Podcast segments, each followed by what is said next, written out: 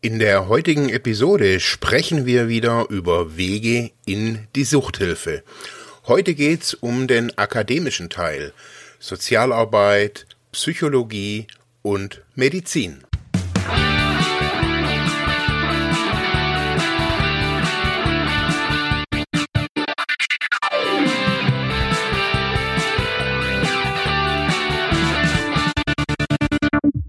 Herzlich willkommen bei Freiheit ohne Druck. Mein Name ist der Kratz und ich habe wieder eine tolle Folge zusammen mit dem Marc Hasselbach. Hallo.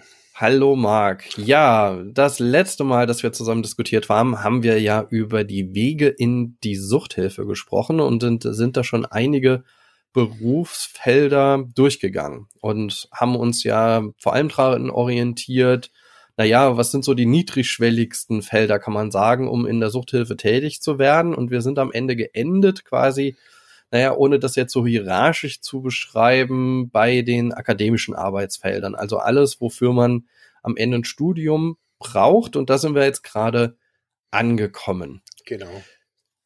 Und naja, im Grunde kann man sagen, was ist quasi das zentrale akademische Arbeitsfeld in der sozialen Arbeit, äh, in der sozialen, in der Suchthilfe, da habe ich schon gesagt, also in der Suchthilfe, das ist eigentlich die soziale Arbeit. Man kann sagen, das sind die meisten Arbeitsplätze, die es so in der Suchthilfe gibt, in den verschiedensten auch ja ähm, Bereichen der Suchthilfe, also angefangen von ähm, ja den niedrigschwelligen Hilfen, Suchtberatung, Suchtbehandlung, Überlebenshilfe? Ja, genau, Überlebenshilfe. Mhm. Ja, also, Nachsorge. Also, also, die ganzen Leute, die, die, die ähm, auch auf der Szene sind, also ähm, Streetworker. Mhm. Ja gut, das hätte ich jetzt alles in der niedrigschwelligen Arbeit ja, so ähm, mhm. drunter gefasst. Also im Grunde, ähm, ja, also findet man soziale Arbeit in allen Arbeitsbereichen und Arbeitsfeldern eigentlich der Suchthilfe ähm, so dass ich sagen würde, dass das quasi die Profession, die überall irgendwo ihre Finger drin hat und wenn man äh, ja einen brei möglichst breiten Einstieg oder möglichst breite Berufsoptionen oder berufliche Optionen in der Suchthilfe haben möchte, dann ist dann eigentlich eine Grundlage in so einem Sozialarbeitsstudium eigentlich schon eigentlich eine ja eigentlich eine solide Grundlage, kann man eigentlich so sagen. Ja. Ähm, es gibt dann natürlich noch weitere akademische Arbeitsfelder, die wollen wir jetzt nicht außen vor lassen. Ja, die besprechen wir auch noch. Also da würde ich die Psychologie dazu zählen natürlich. Also die ähm, ja vor allem in der Therapie, allerdings natürlich auch in der psychologischen Beratung ähm, einige ähm, ja dann doch Arbeitsfelder auch hat neben den in der in der Suchtberatung. Also teilweise sind auch äh, PsychologInnen und SozialpädagogInnen äh, eigentlich die Fachkräfte, die auch in der Suchtberatungsstelle arbeiten. Teilweise hm, haben auch Suchtberatungsstellen die Anforderung, dass auch eine psychologische Fachkraft dort arbeitet.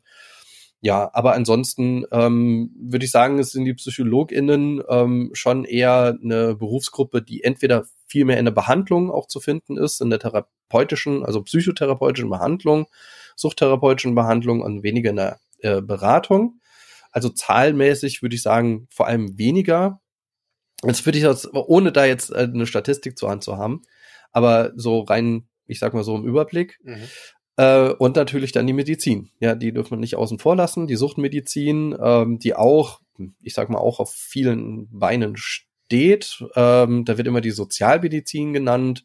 Also das ist so ein spezieller, wie soll man sagen, Ausbildungsgang. Ist jetzt kein fachärztlicher äh, Ausbildungsgang, wobei da müsste ich mich nochmal berichtigen lassen. Wenn das irgendwie falsch ist, dann bitte sagen. Also bisher habe ich es nur immer erlebt, dass unsere Ärztinnen, Ärzte, die in der Reha dann arbeiten als SuchtmedizinerInnen, äh, zusätzlich den sozialmedizinischen Kurs machen müssen, also Fachkurs. Ja, das ist dann mhm. nochmal eine Ausbildung, die man macht, aber es ist keine Facharztausbildung. Also mhm. man ist dann nicht Facharzt oder Fachärztin für, sondern die in der Regel sind die Ärztinnen Ärzte Fachärzt für ähm, Psychiatrie und Psychotherapie. Mhm. Kann man aber auch, also kommt mir gerade, also kann ich da als als Mediziner kann ich da so als Grundmediziner sagen, okay, ich möchte mich da so auf, ähm, auf zum Beispiel eine Stelle oder sowas in, im, im Sucht, in der Suchthilfe bewerben, ohne dass ich jetzt irgendwie äh, da eine spezielle Zusatz, also Facharzt bin? Geht das auch? Klar, würde ich auch sagen. Also jetzt vielleicht sogar die weitaus größere Gruppe die es so, so gibt, das sind AllgemeinmedizinerInnen, also solange es nicht darum geht, dass man irgendwie Klinikleitung ist oder eine, eine leitende ähm, Arzt, ärztliche Position einfach auch hat, dann äh, sind da auch andere medizinische Fachprofessionen eigentlich auch zugelassen. Also das heißt, ähm, in Anführungszeichen die normalen ärztlichen Fachkräfte, medizinischen Fachkräfte ähm, die ähm, für den, den allgemeinmedizinischen Bedarf in so einer Reha einfach zuständ, zu, zuständig sind. Mhm. Ja, oder auch, ja, also da bin ich auch noch mal zu unbelesen, da müssen wir jetzt noch mal ähm, einen Arzt nur direkt fragen oder Ärzte mhm. noch mal direkt fragen, die in der Suchthilfe noch mal zuständig, äh, tätig sind. Aber meiner Kenntnis nach ähm, ist es vielleicht sogar der weitaus größere Teil, der irgendwie so im Rande noch in der Suchthilfe arbeitet. Beispielsweise in einer hausärztlichen Praxis, wo im Schwerpunkt auch äh, Menschen vorbeikommen, die ähm, Suchtprobleme haben. Mhm äh, die möglicherweise auch Substitution anbietet, also äh, die Behandlung mit ähm, ja, Ersatzstoffen, also Opiatersatzstoffen, in dem Fall, ähm, dann sind ne, da, da ist natürlich jetzt keine fachärztliche andere Ausbildung notwendig, mhm. so, soweit ich das weiß. Also, so braucht man. Ja. Also es gibt ja auch immer wieder so, ich sag mal, in der Suchthilfe, ich äh, von Suchtambulanzen oder also wo man Turboentzug oder diese Schnellentzüge da irgendwie halt machen kann. Also ich spreche da aus Erfahrung. Wir haben das vor 20 Jahren auch mal ergebnis äh, äh, hoffnungslos versucht. Und da hat mich das auch gewundert. Das war eigentlich nur eine, eine Praxis. Also so, mhm. die hatte halt noch irgendwie extra Räume, wo man sich halt hinlegen konnte. Aber und ich weiß gar nicht, ob das, ob das dann Suchtmediziner waren oder ob das einfach nur Hausärzte waren. Das kann ich dir leider auch nicht sagen. Also mhm. wer jetzt Entzüge machen darf, also das, das sind auch, ich weiß, ich glaube mittlerweile auch hm, weiß ich nicht, ob das noch so äh, ähm, äh, Angebote sind, denen man jetzt noch folgen sollte, also Richtung Turboentzug. Da will ich mich jetzt noch nicht, nicht so weiter aus dem Fenster lehnen. Also ich glaube, die sicherste Bank ist, dass man einen qualifizierten Entzug macht auf einer äh, Suchtfachstation, also dann meistens einem psychiatrischen Krankenhaus angegliedert. Das ist wahrscheinlich die sicherste äh, Situation oder also die sogenannten qualifizierte äh, Entgiftung. Ähm, das ist eigentlich deutliche Empfehlung. Und dann gibt es natürlich noch auch normale Krankenhäuser, die ebenfalls Entgiftungsbehandlungen äh, anbieten. Wie gut das dort ist, kann ich nicht sagen. Ähm, ich kriege immer nur die Rückmeldung, dass es dort qualitativ meistens nie so gut ist. Mhm. Jetzt natürlich in der Fachstation. Also ja, also, deswegen also ich weiß es jetzt hier von, ähm, von einer befreundeten Krankenschwester, die hat gesagt, die Leute, die eben nicht zum Beispiel hier in die Psychiatrie gehen, sagen, nee, die wollen irgendwie nur schnell, schnell.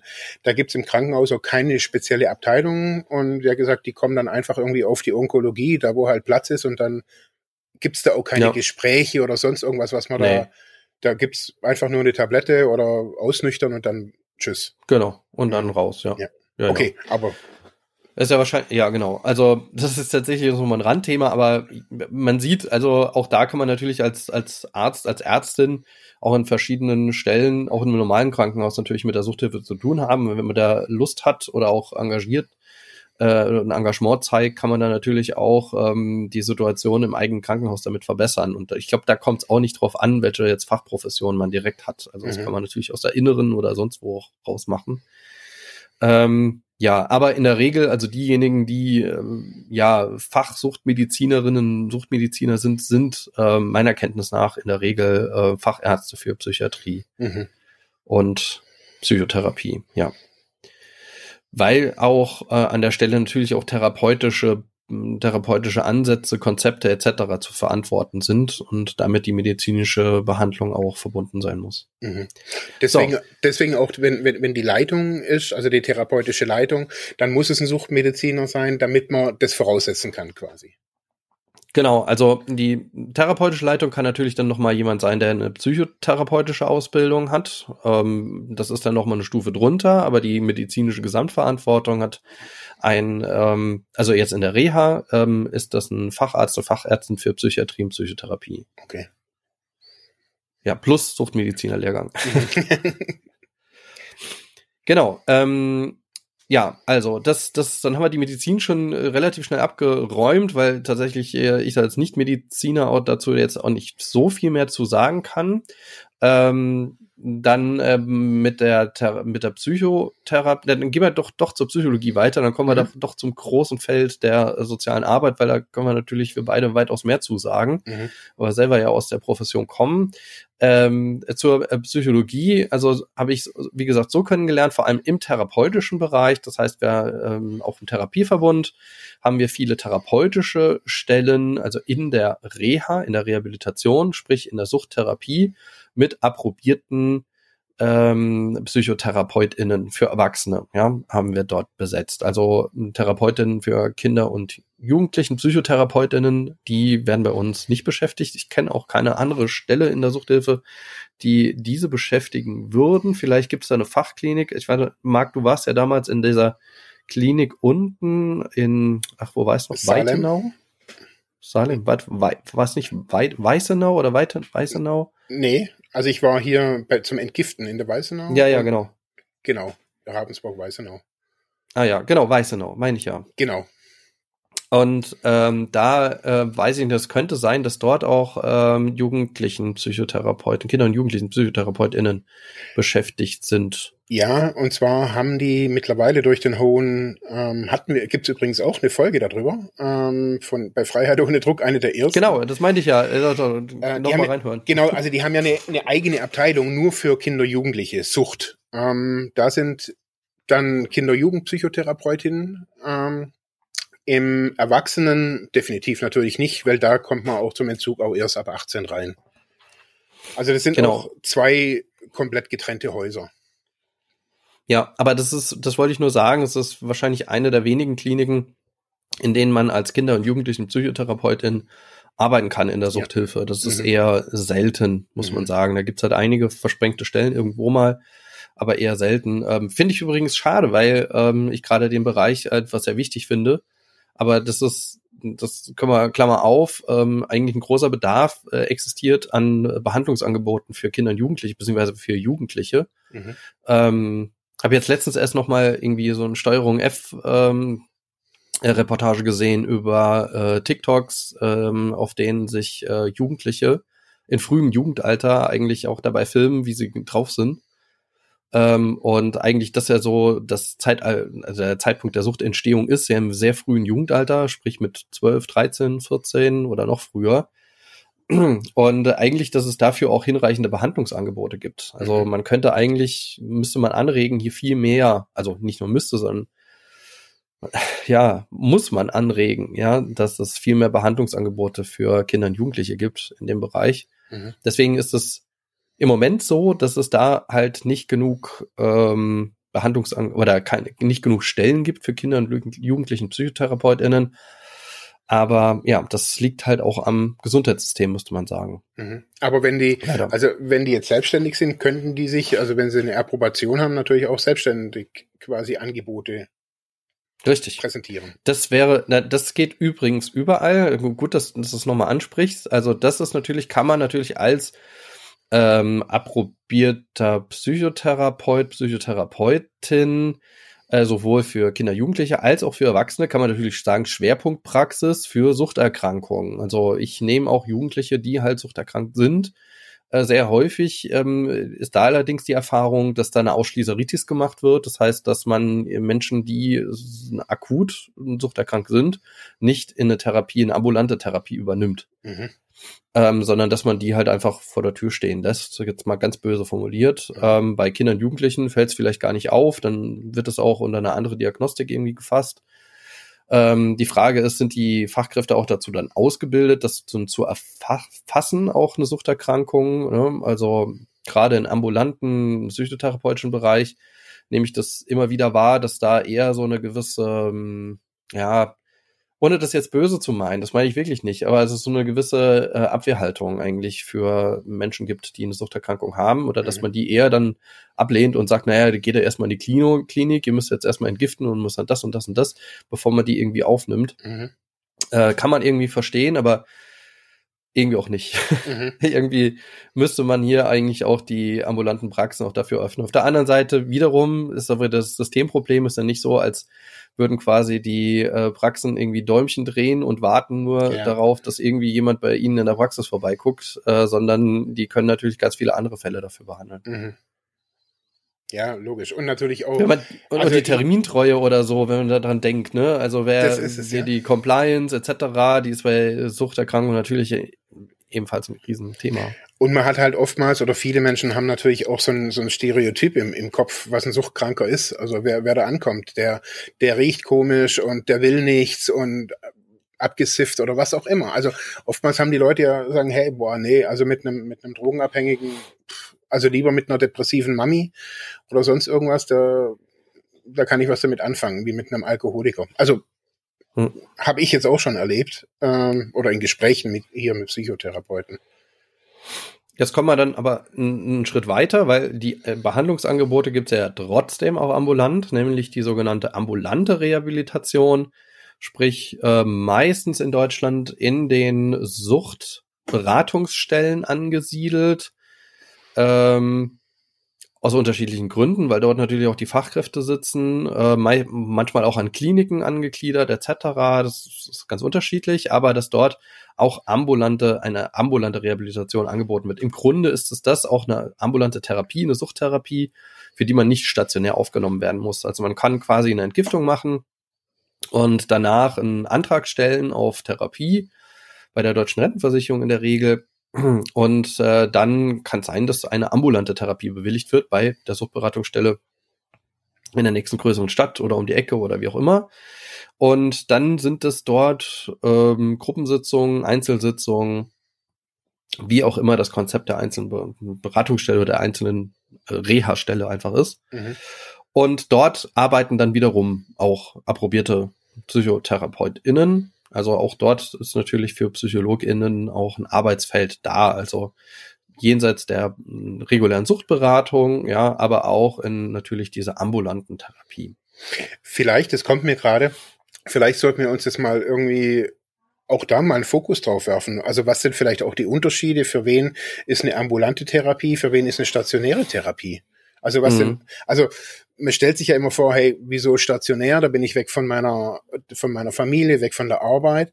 Aber es hat ja auch und so weiter. Also ähm, kommt mir nur gerade so, wo du das so, so ausführlich sagst, so, weil ähm, ich habe selber nie eine ambulante Therapie gemacht und bis heute habe ich da so Fragen, also viele mhm. Fragezeichen mhm. so.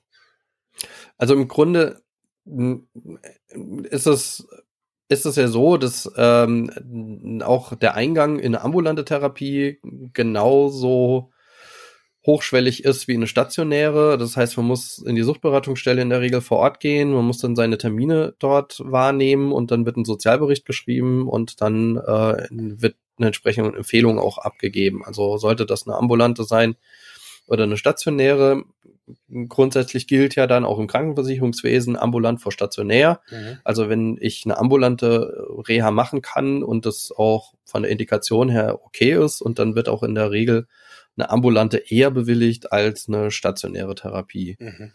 Ähm, aber ich glaube, das ist ganz individuell und wird dann natürlich, das ist wieder wiederum der Vorteil, dass das dann so in Anführungs, nee, in Anführungszeichen, sondern dass, dass es so höherschwellig ist, ja, dass man zur Suchtberatungsstelle gehen muss und dort dann den Antrag stellen muss, dass man da die Gespräche hat. Aber dann kann man natürlich schon recht individuell das Ganze auch zurecht, zurechtschneiden. Mhm.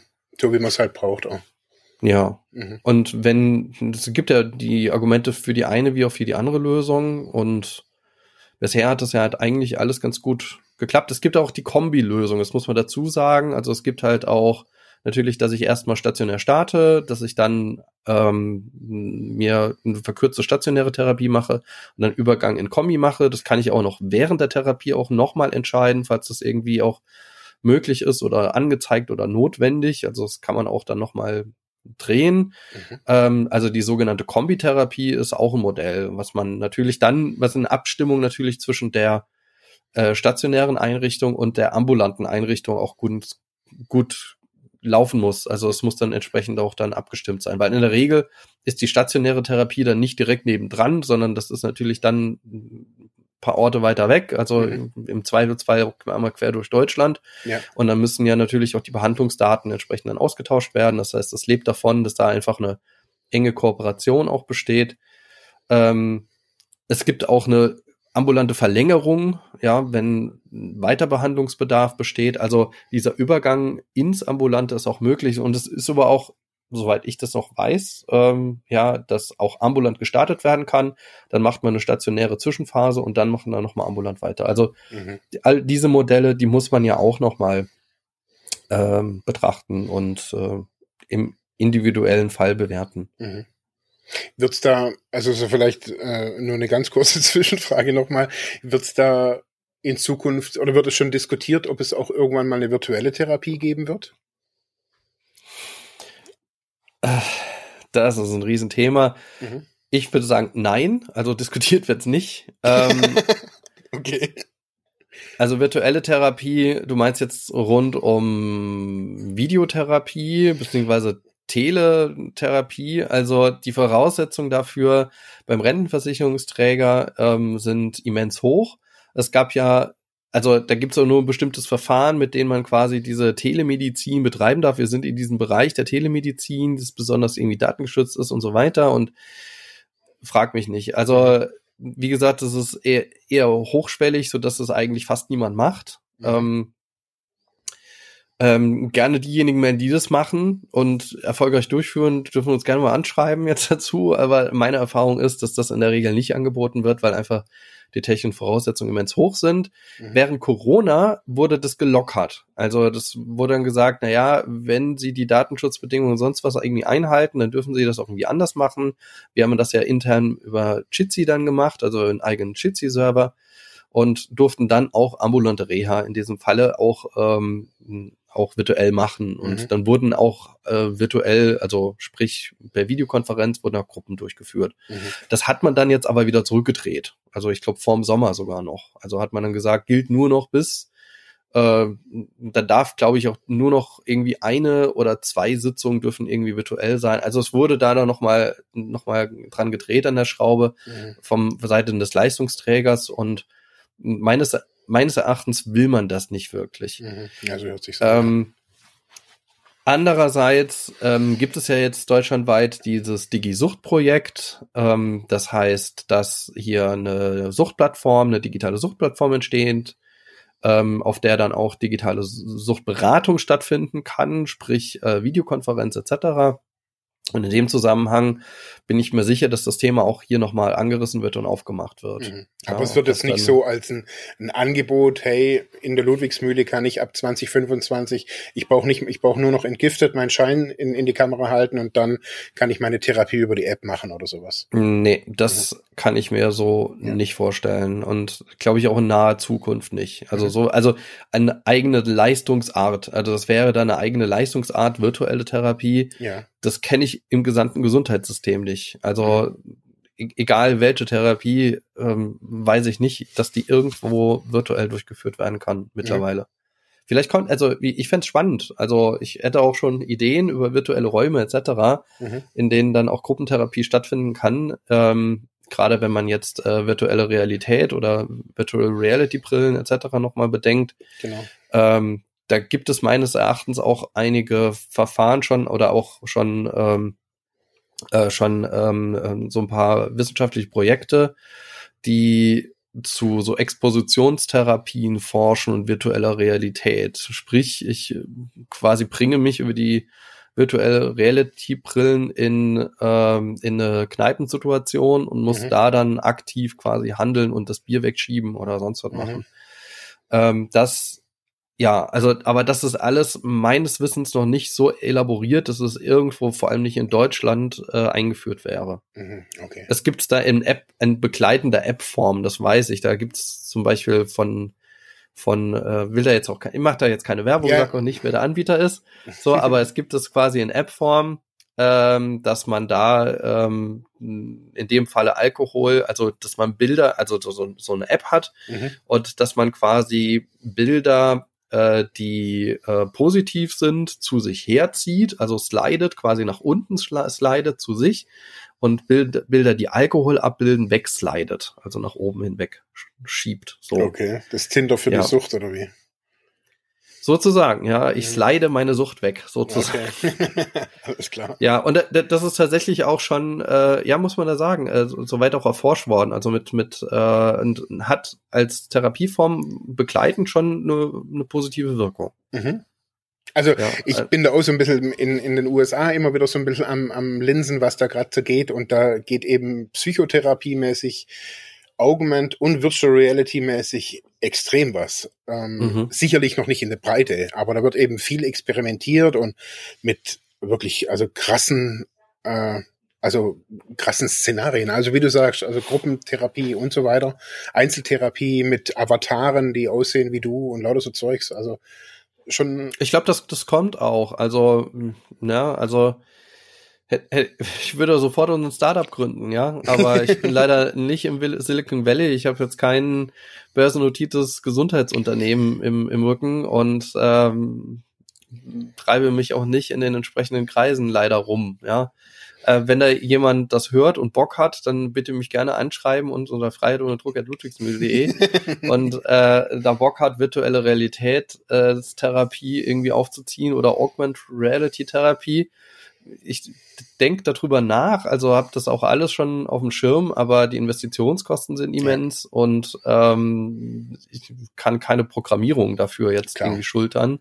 Ich bin auch keine Universität oder wir sind keine Universität und ich kenne auch in Deutschland jetzt keine Universität, die jetzt speziell im Suchthilfebereich dazu jetzt was forschen würde. Ja? Ich glaube, das wäre natürlich auch, wenn man jetzt mal so die, die Suchthilfe oder, oder das, die, die, das Klientel anguckt, ist natürlich jetzt auch nicht nur ähm, ich sage jetzt mal, das Virtual Reality Klientel in der Suchthilfe vorzufinden. Also ich denke, das sind schon noch einige, ähm, ja, also nicht nur Hürden, sondern auch zu gucken, ist es überhaupt sinnvoll in der Suchthilfe. Ja, ja. Okay, aber war ja nur eine kurze, kurze, kurze Ausblick. Ja, kurz, kurz. So. So, also, wir sind äh, geslidet über die ähm, Medizin zur ähm, Psychologie. Wir haben die auch ganz kurz angeditscht. Also ich, was, ich, was ich auch in der Psychologie natürlich immer wieder höre, ähm, es gibt natürlich auch einen Ver Verband dafür, also für boah, ey, Psychologie in der Sucht, Suchtpsychologie, Verband, nee, Verband, Deutsche Gesellschaft für Suchtpsychologie, ich glaube, so, so heißt sie. Ähm, Ansonsten, ähm, ja, also gibt es schon eine größere ähm, auch äh, Arbeits, hm, wie soll man, Arbeitsgruppe, nicht Arbeitsgruppe heißt das nicht, Berufsgruppe, so. Äh, also ein größeres Berufsfeld natürlich für PsychologInnen, Psychologen, auch neben der Therapie, wobei die meisten irgendwie therapeutisch tätig sind oder halt natürlich in der Angehörigenarbeit äh, oder in der Forschung tätig sind. Also ich glaube, weit, weitaus mehr wird in der Psychologie und in der Medizin zu Suchtthemen geforscht als es in der sozialen Arbeit der Fall ist. Das ist leider so. Ähm, also sozialpädagogische Forschung zu Suchtthemen sucht man immer noch sehr selten. Dafür ist natürlich aber auch die Suchtforschung gerade in den äh, Disziplinen Psychologie und Medizin weitaus mehr mhm. ähm, vorhanden. Darum kommt es auch alles eher aus diesem Bereich, also ich sag mal berufs, berufsbezogen hat man auch hier die meisten Stellen oder die findet man die meisten Stellen auch in Universitäten, die in speziellen äh, Suchtinstituten, Universitätskliniken, ähm, Ambulanzen etc. Mhm. Gut, dann aber springen wir eins weiter und ähm, ja, ja, also der in Anführungszeichen weitaus, ja, ich sag immer Anführungszeichen. Also ist mir auch gerade aufgefallen. ich habe mir das irgendwie so angewöhnt. Aber so, ohne Anführungszeichen meine ich jetzt tatsächlich der größte Bereich, in dem man ähm, in, als Akademiker in, die Suchthilfe einsteigen kann, ist der der sozialen Arbeit beziehungsweise Sozialpädagogik. Sprich, äh, mit einem Sozialarbeitsstudium, sei es denn auf der FH oder ähm, auch natürlich in einer Universität, wobei dort meistens ist das Studienfeld, wobei mit Bachelor, ja, Bachelor, Master hat sich da jetzt noch mal ein bisschen was geändert, aber ich würde sagen, dort gibt es ja auch sozialpädagogische Studiengänge mittlerweile, auch in Universitäten, äh, Master wie auch Bachelor. Ähm, es sollte schon auf jeden Fall ein eher sozialpädagogisches Studien, Studium sein, muss man sagen. Ähm, sowohl, wenn man an die Kinder- und Jugendhilfebereiche denkt, in der die Sucht, Suchthilfe tätig ist, äh, oder die für die Suchthilfe tätig sind, ähm, als auch für den gesamten anderen Bereich, sprich für ähm, Suchtberatung, Suchttherapie, niedrigschwellige Arbeit, Streetwork, whatever. Und ähm, da gehe ich von auf jeden Fall von sozialer Arbeit, sprich Sozialpädagogik aus. Mhm. Ja, und die meisten Mitarbeitenden, die wir selber da auch da haben, die haben zumindest einen Bachelorstudiengang ähm, absolviert an der Fachhochschule, früher Hochsch Fachhochschule, heute University of Applied Science. Mhm. Apple Science, wie Lothar Böhnisch sagt. Okay. Ähm, ähm, und ähm, ja, also und dort ähm, damit, und das ist halt auch das Interessante daran, ähm, mit einer äh, staatlichen Anerkennung auch versehen werden. Also das ist meistens noch äh, etwas, was wir häufiger vorfinden, da wir da viele Felder der Suchthilfe einfach staatlich finanziert sind und dann von den staatlichen Leistungsträgern verlangt wird, dass eine sogenannte äh, staatliche Anerkennung mit mitgebracht wird, um dann in dem Beruf zu arbeiten. Und soziale Arbeit ist ähm, eines der wenigen ähm, akademischen Felder, wo es kein, nicht zwingend unbedingt ein Abitur braucht. Also für Psychologie an der, an der Uni brauche ich ein, äh, ein Abitur. Für Medizin brauche ich definitiv ein Abitur. Und für soziale Arbeit, weil es halt mehrheitlich an Fachhochschulen ist, reicht eine Fachhochschulreife. Also für alle die, die auch nochmal einen zweiten Bildungsweg ähm, mhm. da anstreben, also war bei mir auch. Ähm, ich hatte Realschule, habe dann die Fachhochschulreife nachgemacht und habe dann studiert. Also das ist in Deutschland ja relativ ähm, relativ durchlässig, dieses ganze mhm. System. Also wie die Qualifikationen sind, was brauche ich, wie, also wenn ich schon einen Beruf habe, ähm, wie lange muss ich dann noch mal kurzfristig auf die Schule, um mir den Abschluss nachzumachen. Ähm, also da hat man auch echt gute Möglichkeiten, dann nachher irgendwie in die sozialen Arbeit reinzukommen. Und ähm, leider ist es aber so, dass viele Hochschulen ähm, beim, bei der sozialen Arbeit mittlerweile wieder so ein NC haben. Also dass mhm. es so eine, eine Notenqualifikation gibt, um da überhaupt angenommen zu werden. Und die ist, also zu meiner Zeit war die schon verrückt hoch. Mhm. ähm, da war die schon im 1-Bereich. Ähm, also wo man dann die Fachhochschulreife oder das Abitur abgeschlossen haben muss. Ja. Genau. Und das erlebe ich auch immer wieder, also dass die Fachhochschulen, obwohl es immer mehr Studiengänge gibt der sozialen Arbeit an den äh, staatlichen Fachhochschulen, ähm, dass dort auch der NC sehr hoch ist und sehr hochgezogen wird. Mhm. Also die Zugänglichkeit ist trotzdem noch weitaus besser als an der Universität, wobei ich gar nicht so genau sagen würde, ob, ob jetzt auch bei der Universität vielleicht ist da der NC für Erziehungswissenschaft beziehungsweise Sozialpädagogik, Sozialorganisationspädagogik, wie auch immer die ganzen Studiengänge heißen, ähm, dass die, der NC, weiß nicht, ob der jetzt auch da an der Universität höher ist. Also der, der Unterschied ist, ist, ist der, ähm, dass ähm, Universitäten jetzt nachrüsten, muss man sagen, viele äh, auch eine staatliche Anerkennung anbieten, aber originär die staatliche Anerkennung nicht an der Universität vergeben wurde, sondern dass man da irgendwie nochmal extra noch mal ein Jahr hinten dranhängen musste, auch als jemand, der ein, ein Diplom, ein Universitätsdiplom gemacht hat und dann noch eine staatliche Anerkennung zu kriegen. Ich selber habe auch keine. Also ich habe ein Universitätsdiplom ähm, als Erziehungswissenschaftler und ähm, keine staatliche Anerkennung, müsste mir die noch irgendwie durch irgendwie Berufserfahrung und so weiter und zusätzlich in einem Anerkennungsverfahren später nochmal zusätzlich anerkennen lassen, habe ich bisher jetzt nie gemacht. Oder muss man ein Anerkennungsjahr machen oder so. Ja, genau. nee, die Zeit ist abgelaufen, ja. Dafür, dafür habe ich promoviert. Also. Genau. ähm, ja, auf der anderen Seite, ähm, ja, das ist wie du sagst, also die, die Zugänglichkeit, würde ich sagen, ist für ähm, ja nicht Abiturientin, also nicht, äh, nicht Gymnasiasten, muss man ja sagen, nicht Gymnasiastinnen, ähm, höher, ähm, auf, äh, dass man in Sozialarbeitsstudium an der FH reinkommt, äh, als jetzt an der Universität in, andere Studiengänge. Klar, Medizin ähm, müssen wir gar nicht drüber reden. Da ist ja klar, wie hoch der NC seit Jahren ist. Äh, und äh, bei der Psychologie, die streben da nach, das merkt man ja auch immer wieder. Ähm, da könnte man jetzt kritisch in die Diskussion einstarten, wie verschiedene Professionen in Deutschland sich so ihren eigenen Nachwuchs aus den besseren Elternhäusern schaffen. Genau. Also es ist ja ganz klar Herkunftsfamilien zentriert, also wie Medizinstudiengänge angetreten werden oder auch Psychologiestudiengänge. Ähm, ich sage immer gern, die reichen Kinder oder die, die, die Reichen behandeln die Armen in Deutschland. Ähm, und ähm, ein gutes Abitur kann ich mir natürlich aus einer reichen Familie immer noch mal einfacher erarbeiten. Ähm, und ähm, da ist die Schulleistung am Ende auch gar nicht so entscheidend, mhm. als natürlich aus einem ärmeren Elternhaus. So, ähm, Gesellschaftskritik Ende. ähm, aber ähm, ja, also ein Sozialarbeitsstudiengang äh, ist natürlich nochmal da etwas einfacher zugänglich. Ähm, aber wie du schon gesagt hast, der NC zieht dann nach, erlebe ich auch. Deswegen erlebe ich auch, dass ähm, sehr viele Studiengänge mittlerweile auch an sogenannten privaten Hochschulen angeboten werden, die äh, hier kein NC verlangen oder nicht so einen hohen NC. Mhm.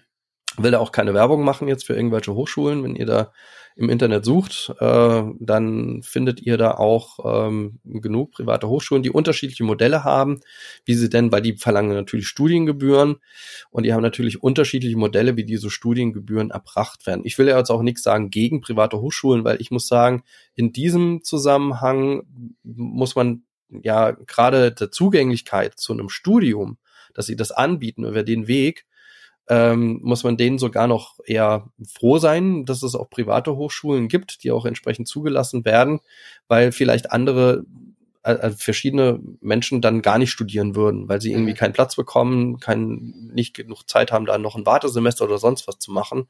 Und dass es der, der einfachere Weg ist, irgendwie über eine private Hochschule zu gehen. Ähm, wie, wie gesagt, auch unterschiedliche Modelle anbieten. Also im Zweifel, dass man da gar keine Studiengebühren zahlt, sondern das macht dann dann quasi der Praxisarbeitgeber ähm, und wie auch immer. Aber und auch bei Studieren mit Kind muss man sagen, haben die die privaten also wirklich die Nase vorn. Also mhm. die haben echt viel familienfreundlichere Studienmodelle, muss man so einfach so sagen. Mhm. Ähm, ich sage jetzt nicht, die die anderen Hochschulen haben das auch, aber halt, ich habe oftmals das Gefühl, die Privaten sind da einfach schneller unterwegs und, und bieten schneller so ein, keine Ahnung, hybrides Dings da irgendwie an und äh, kommen dann genau zu dieser Zielgruppe. Also mhm. so, wo dann auf einmal lauter Eltern auf einmal irgendwie noch mal ein Studium machen und Sozialarbeiterinnen dann irgendwie werden. Mhm. Ja, genau. Und ähm, was dort ja auch dann meistens angeboten wird, dann sind das meistens duale Studiengänge, die an den Hochschulen sind. Also ich habe jetzt ich habe in den letzten Monaten mich immer mal wieder mit verschiedenen dualen Hochschulen, mit, mit Hochschulen beschäftigt, mit auch mit, äh, mit privaten Hochschulen. Und meist, also jetzt in der sozialen Arbeit und meistens waren es duale Studiengänge, sprich, man ist in der einen Hälfte schon im Job, also arbeitet bei einem Praxisarbeitgeber, ähm, meistens in so einer, einer halben Stelle im Umfang, in unterschiedlichen, je nachdem, welchen, äh, welchen, welchen Studiengang man hat, ähm, oder welches, ähm, welche, welche, wie soll man sagen, Studienorganisation, ähm, ja. Ähm, entweder ähm, in so einem Drei-Monats-Modell, das ist, glaube ich, bei der Dualen Hochschule Baden-Württemberg so, also dass man mhm. irgendwie drei Monate Hochschule, drei Monate Betrieb und dann immer so im Wechsel. Und äh, dann gibt's aber auch die, die wöchentliche Wechsel haben oder eine halbe Woche ähm, Prinzip oder wie auch immer. Also das, mhm. da kommt es ganz unterschiedlich drauf an. Aber das ist, glaube ich, auch nochmal, das müssen wir der Vollständigkeit halb sagen, sind die dualen Studiengänge, die es halt auch an vielen Hochschulen gibt. Also sowohl auch an dualen, die so heißen duale Hochschule, meistens mit dem Ländernamen hinten dran, mhm. äh, weil das irgendwie Landes, also klar, Bildung ist Landessache und äh, dann auch die Länder, die entsprechende Hochschulen gründen mhm. und duale Hochschulstudiengänge auch anbieten. Ja, und also ich habe also ich habe nicht dual studiert. Ähm, ich habe ganz normal an einer klassischen Fachhochschule studiert und da ist halt dann der Praxisteil ist halt dann ein Praxissemester. Also ich denke, den Praxis, das Praxisvolumen, also was man so nachher in der Beratungsstelle oder halt in irgendeiner Praxiseinrichtung nachher arbeiten muss bis zum Ende vom Studium, ist, glaube ich, natürlich durch die Hochschule, also ist ja vorgegeben, also wie viel Praxisphase, wie viel Theoriephase muss ich haben. Ähm, was ich jetzt halt schon, also weil ich natürlich auch in der dualen Hochschule Dozent bin, schon vorher, ich habe mir gedacht, boah, das ist ein ganz schönes Pensum. Ähm, das muss man einfach auch wissen, also dass dieser, dieser Wechsel ganz schön irgendwie vielen echt auf die Nieren geht. Also Wohnungswechsel, auch Freundewechsel, ähm, dann ist es natürlich drei Monate Vollpower, dann ist wieder Arbeiten Vollpower ähm, im, im Endeffekt. Also ich habe zum Schluss von dem Studium, da habe ich oftmals viele Studenten am Anfang wieder getroffen, weil ich im, im ersten Semester und zum Schluss eine Vorlesung hatte. Und die haben dann aber echt alle gesagt, sie sind jetzt auch wirklich froh. Also so, dass, dass dieser, dieses Wechseln einfach auch aufhört. Also so schön das, glaube ich, auch ist und, und qualitativ, aber ich glaube, das muss man sich wirklich gut überlegen, ob man, ob man dual studieren möchte.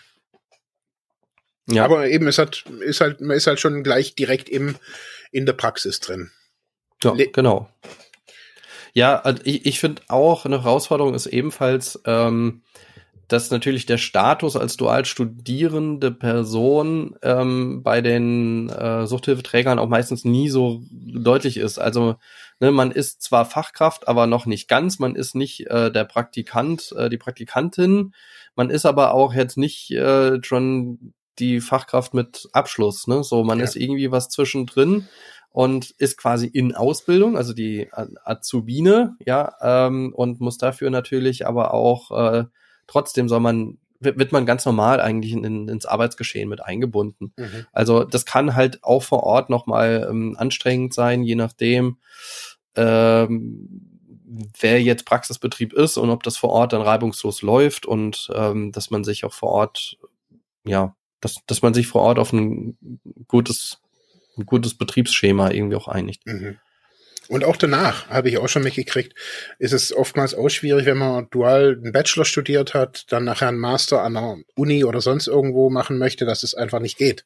Also dass dann Dualstudierende oftmals nochmal so ein Auffrischsemester oder so irgendwas brauchen.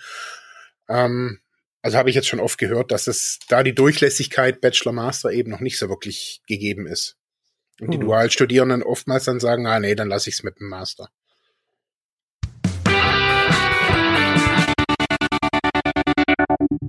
Hey Leute, eine kurze Info zwischendurch. Wir wollen, dass unser Podcast werbefrei bleibt und daher haben wir eine kleine Spendenseite eingerichtet bei Better Place. In den Show Notes ist der Link, klickt doch da drauf und lasst uns eine kleine Spende da. Danke und jetzt geht's weiter.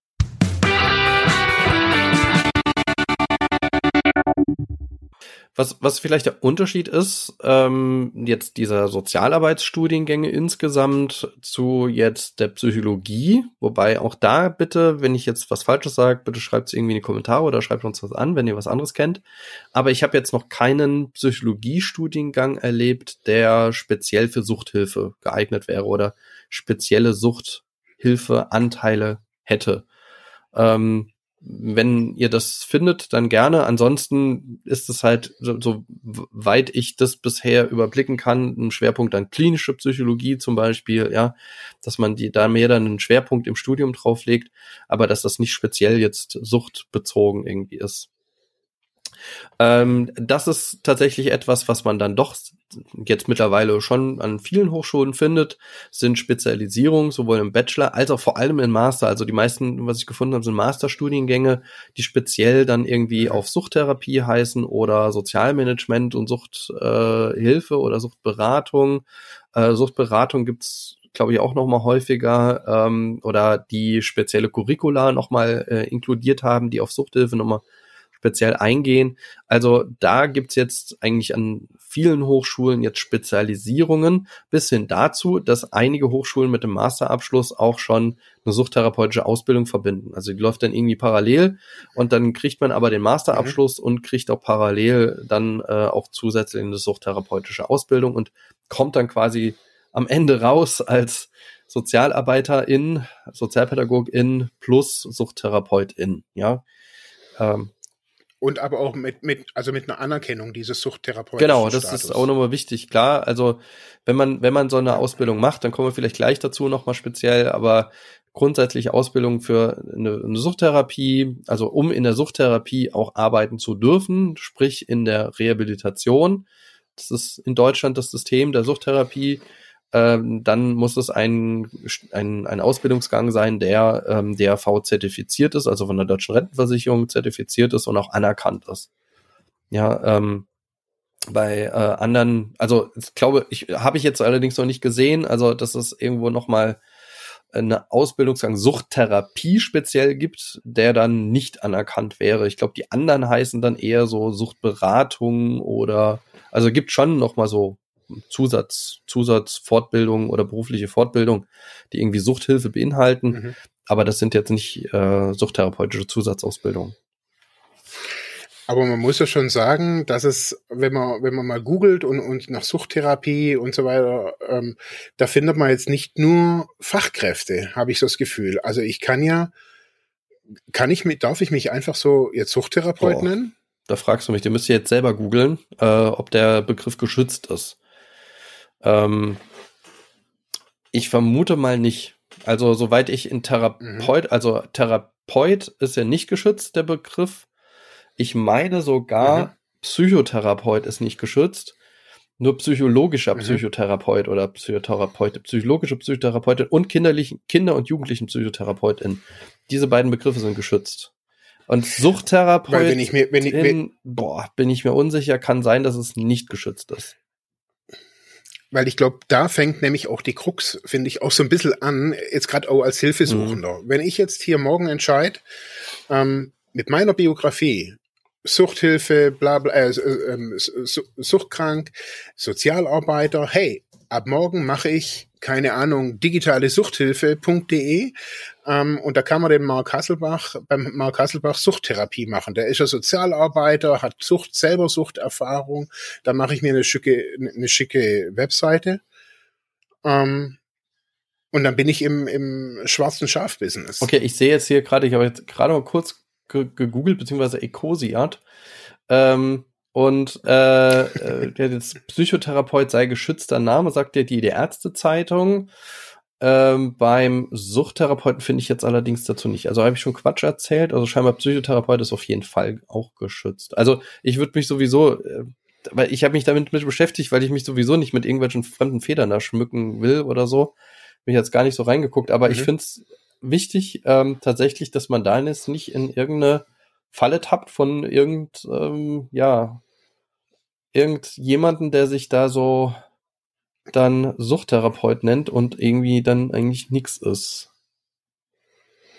Weil, also ich weiß noch, als ich studiert habe, ähm, haben wir uns schon selbstständig gemacht während dem Studium und da dachten wir, okay, was sollen wir uns jetzt auf die Visitenkarten schreiben, so jung wie wir waren. Und dann haben wir nämlich auch gegoogelt und haben festgestellt, Medienpädagoge ist kein mhm. geschützter Begriff. Aber Sozialpädagoge durften wir uns nicht nennen, also mit BA oder sonst irgendwas, aber Medienpädagoge kann man sich nennen. Jeder kann sich Medienpädagoge nennen. Ja. Ähm, und eben jetzt gerade bei sowas, ich bin hilfesuchend, ähm, Google da und mache jetzt eine schicke, eine schicke Webseite. Ähm, ja, also ich würde würd mal sagen, nein. Also, dass er nicht geschützt mhm. ist. Ähm, aber mhm. vielleicht auch nochmal Frage an diejenigen, die das hören. Bitte schreibt uns da mal an. Vielleicht habt ihr was gehört in eurer Ausbildung. Ähm, oder auch generell von anderen KollegInnen, also ob das geschützt ist oder nicht. Ich würde sagen, ist nein, das ist leider nicht geschützt. Aber mhm. die Sache ist, wenn ich, also wenn ich eine Suchttherapie mache, dann sowieso nur bei einer Stelle, die wirklich Suchttherapie anbietet, also die ambulante Suchttherapie mhm. anbietet, dann muss sie sowieso ja durch die Krankenkasse, sprich, oder durch die Deutsche Rentenversicherung finanziert werden. Und die halten sich ja dann wiederum nur daran, an äh, Stellen, die sowieso ähm, quasi zertifiziert sind, also die ja anerkannt sind, also durch die deutsche Rentenversicherung. Daran äh, ja. hält sich dann in der Regel auch die Krankenkasse, wenn die das mal finanzieren sollte. Der meiste, der häufigste Weg der Reha ist ja über die deutsche Rentenversicherung. Ähm, und ähm, da muss ich mir dann wenig Gedanken drüber machen, wenn ich darüber äh, dann auch meine Suchttherapie finanziere, also öffentlich finanziere. Also, das heißt öffentlich, also mhm. durch, durch ähm, selber finanziert bekommen kommt. Krankenkasse, äh, ja. An, was anderes ist es natürlich dann, wenn ich äh, sage, ich suche mir selber jemanden und finanziert es dann auch selber oder krieg irgendwie so ein Flyer-Angebot irgendwie in äh, reingereicht und ähm, auf dem Flyer steht irgendwie Suchttherapeut und das kostet dann aber 300 Euro im Monat, mhm. ähm, dann würde ich mir schon eine Gedanken machen. Also das, das, das mhm. da würde ich okay. grundsätzlich von abraten. Also generell für Angebote, die, die irgendwie das vorgeben, was Therapeutisches und dann muss ich auch noch selber bezahlen. Mhm. Also mit Behandlungsauftrag. Ich meine jetzt nicht ähm, sowas wie Coaching oder sowas wie Beratung. Ja. Ähm, ne? Also man, man ist ja schon in einem gewissen Bereich, ähm, der dann irgendwie auch gewisser, in gewisser Weise qualifiziert sein sollte. Aber mhm. wenn es jetzt da drauf steht, ich mache Suchttherapie, pff, ja. Mhm. Ja, führt vielleicht auch zu weit, aber ich merke also, dass das, dass ich das immer wieder halt auch finde, dass halt dann, so wie jetzt vorher der, der Einwurf mit dem Turboentzug, so hat, so habe ich mhm. das auch gefunden. Und, und so finde ich auch hier Sucht Coaching, Sucht whatever und, und ich glaube, so als Hilfesuchender ist man erstmal nicht in der Lage, da einen Unterschied zu erkennen. Also ich finde auch drum nochmals vielleicht auch hier so die Aufklärung, dass man da einfach auch vielleicht nochmal genau gucken muss also es gibt vielleicht hellhörig wird, wenn man vielleicht dazu genau. Also ich würde, bevor ich da Geld in die Hand nehme, außer es tut mir nicht weh, ja, und ich sage, naja, probiere ich es halt einfach aus, dann ist natürlich jeder frei, ähm, das zu tun. Und manchmal ist es ja auch so, dass einfach kein therapeutisches Angebot vor Ort ist und es dann besser ist, äh, quasi in Coaching ähm, oder eine Beratung vor Ort irgendwie auch wahrzunehmen, Selbstzahler zu machen und dann ähm, nochmal, aber auch sich nochmal zu erkundigen, äh, welche Qualifikation hat die Person und, und passt das zu mir oder ne, traue ich dir das zu. So,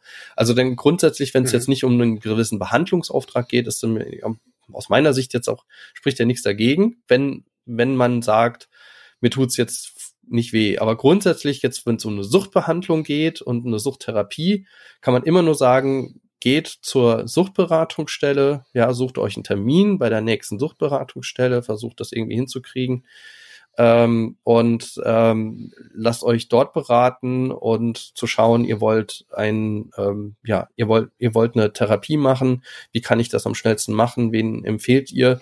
Man kann auch schon die Deutsche Rentenversicherung selber anschreiben und sagen, man würde gerne eine Reha machen. Man kann aber auch sich über Entgiftungsmöglichkeiten ähm, äh, dort bei den Suchtberatungsstellen informieren. Äh, beziehungsweise da, wenn es um Entgiftung geht, sowieso geht das wahrscheinlich noch mal etwas schneller über den Hausarzt, die Hausärztin, ja, die kann er relativ schnell dann vermitteln an eine Entgiftungsstation und dann geht das so los. Also ich würde es eher über eine Suchtberatungsstelle lösen, die kostet auch nichts, kann halt sein, wenn die überlaufen ist, dass man ein bisschen warten muss auf den Termin, aber die zweite Zeit würde ich jetzt auch in Kauf nehmen. Äh, und eher darüber gehen, oder über, ähm, das ist das nächste, ähm, Selbsthilfegruppen. Ja, wenn Selbsthilfe in der Nähe ist, mhm. dann gerne auch auf die zugehen. Die sind ebenfalls, die kosten nichts ähm, in der Regel. Also, oder was heißt in der Regel? Äh, eigentlich die Suchthilfe, die, die Selbsthilfegruppen, die es, die es offiziell gibt. Äh, naja gut, es könnte ja irgendeine Selbsthilfegruppe geben, die sich irgendwie mal gegründet hat und sagt, wir machen jetzt einen Teilnehmerbetrag von 10 Euro im Monat, ja. Das, ja, ja ich habe das früher echt gemacht. Also wir haben keinen Teilnehmerbetrag, sondern wir haben gesagt, wir schließen uns nicht den großen genau. Verbänden an und sind damit auch nicht berechtigt, Fördergelder zu kriegen. Wer für den Kaffee und für das ganze Gedöns Wobei die Fördergelder sind auch nicht so immens, also für die, für die, auch, auch für die, die offiziellen. Also das sind irgendwie, was habe ich das jetzt mal also für unsere kann ich vielleicht grad ganz Jahr, kurz aus dem also für, ich kann kurz aus dem Nähkästchen plaudern für die neu gegründete virtuelle Selbsthilfegruppe, die wir hier jetzt seit dem 1. September haben, gibt es ab nächstem Januar 500 oh, wow. Euro. Erstmal so. Von? Ja. Vom von ah, ja. Krankenkasse. Ja gut, aber die genau. Regelförderung genau. ist nicht über die oh, Moment doch, ist über die Krankenkasse da kann man irgendwie so einen Antrag stellen und dann Neugründung und dann kriegen ah, wir ja. 500 Euro. Ja. Und da wir jetzt natürlich keine Raumkosten und keine, kein, kein Kaffee für die Gemeinschaft haben, sondern jetzt nur virtuell, ähm, können wir das zum Beispiel jetzt fürs mhm. Marketing mhm. verwenden. Und das finden die auch cool, also der, die, die Krankenkasse. Mhm. Ist das von einer Krankenkasse? Ja. Ja. Also eine Kranken, spezielle Krankenkasse fördert dann. Müsst ihr, mit, genau. Hier ah. die AOK, Ah ja, AOK müsste dann auch AOK fördert irgendwo draufschreiben. Okay. Nein. Nein. Du. Und die macht das, die vor Ort macht das, also die regionale, die fördert das. Genau, also das, das haben, es hat jetzt einer für uns einfach da, der, der, der Leiter mhm. hier von, von, von dem Bereich hier, der hat es angeboten, dass er das mit dem, mit ihren Anträgen, also mit dem Gesandtanträgen auch mhm. mit mhm. abgibt, so für als Neugründung. Und dann auch gedacht, okay, das ist okay. ja total cool. Und ich wusste jetzt gar nicht, dass es da überhaupt was gibt. Und er sagte jetzt irgendwie neulich, hey, es gibt jetzt da 500 Euro und man kann aber auch noch mal Geld, jetzt zum Beispiel bei der Caritas oder sowas, ähm, die sind ja auch dann wiederum zuständig, also so die, die Diözesen, mhm. also so für jetzt hier Baden-Württemberg oder so ein Teil von Baden-Württemberg. Und die geben dann auch noch mal irgendwie, keine Ahnung, 200, 300 Euro. Ähm, also ich finde auch, Selbsthilfe ist ein, ein, ein, wirklich guter Anlaufpunkt, bevor ich jetzt hier irgendwie 300 ja. Euro im Monat zahle. Ähm, also besonders wenn man, also wenn ich auch bei mir nochmal in die Vergangenheit gucke, wenn es brennt, ähm, da sind gerade auch Angehörige, die, die nehmen natürlich dann der de, de, de letzte Notnagel. Und wenn man dann halt googelt und dann halt zu, keine Ahnung, meine Suchttherapie oder sonst irgendwas oder mhm. irgend so ein, so ein komisches Angebot kommt, wo man denkt, okay, hey, ich weiß es nicht. Und ähm, oftmals sind halt auch eher komische Institutionen mhm. im Hintergrund für, bei diesen komischen Angeboten. Also ich würde es nicht sagen Kirchen, eher mhm. Sekten, äh, ja, ja. ähnliche Strukturen, wirklich. die sich auch in der Suchthilfe wirklich äh, Absolut, absolut. Also da, da ist auch dann vorzuwarnen, habe ich letztens irgendwie getroffen. Ähm, was habe ich jetzt? Bin letztens auch noch mal über so ein, so ein Scientology-Angebot irgendwie gestolpert dass irgendwie über Umwege mhm. tatsächlich irgendwie Scientology von Scientology irgendwie gefördert wird. Ähm, ja, also da, da muss man wirklich dann in Acht nehmen. Also das gibt's nicht. Also man kann jetzt nicht Suchttherapie eingeben äh, in Google und dann denken wir, den ersten Treffer, den nehme ich. Äh, sondern genau da muss ja. man halt sehr ausdifferenzieren, ähm, was sind das für Angebote. Und es gibt tatsächlich einige private die sich schon verschiedene Domains gesichert haben. Ähm, nach dem Domainnamen würde man dann urteilen, oh, das ist ja ein seriöses Angebot. Man muss dann nochmal genau. noch drauf gucken und am Ende kostet das irgendwie, was weiß ich, eine, eine Monatsgebühr, die nicht unerheblich ist. Und äh, davon würde ich grundsätzlich eigentlich abraten. Also es gibt auch sehr prominente Beispiele, auch da sage ich jetzt noch keinen Namen, ähm, die Bücher geschrieben haben und dann auf ihrer Webseite ihre eigene Geschichte stark vermarkten und äh, darüber dann auch wiederum so 30 Tage Ausstiegskurse anbieten, die dann auch wieder 300 Euro kosten. Äh, aus meiner Sicht ist das, also wem das hilft, gerne. Also ich halte niemanden davon ab, da sein Geld irgendwie zu lassen. Und vielleicht hilft es ja auch im Einzelfall, aber im Grunde äh, würde ich von diesen ganzen Angeboten grundsätzlich abraten und äh, lieber dazu raten, äh, wirklich zu einer ähm, ja, richtigen Suchtberatungsstelle zu gehen. Da muss man erstmal nichts bezahlen. Ähm, man bekommt ebenfalls Hilfe angeboten. Man wird vermittelt auch gegebenenfalls in Entgiftung, ähm, in eine Therapie, äh, in eine Selbsthilfegruppe etc. Das ist weitaus der sinnvollere Weg und man hat vor allem auch äh, nochmal die Sicherheit, dass da auch die Fachkräfte, die in der Suchtberatungsstelle arbeiten, den Markt überblicken können und seriös weitervermitteln können. Und ich finde, dass besonders hier auch dieser Satz, was nichts kostet, ist nichts wert, ja. absolut nicht stimmt. Also ich würde eher sogar ja. im Gegenteil sagen, ähm, dass das, wenn es was kostet, würde ich eher mh, hm, zweifeln. Also so Eben. ist mein Ding. Außer es ist jetzt halt eine private Klinik oder so irgendwas, aber ähm, so diese fadenscheinigen kleinen Angebote finde ich auch also wie gesagt also wir müssen noch mal unterscheiden zwischen natürlich äh, therapeutischen Praxen, die Therapie, sprich oder generell Coaching anbieten, sprich aber auch eine vielleicht auch eine ambulante Psychotherapie anbieten und man dort natürlich als Selbstzahlerin ähm, einfach Stunden haut, ja.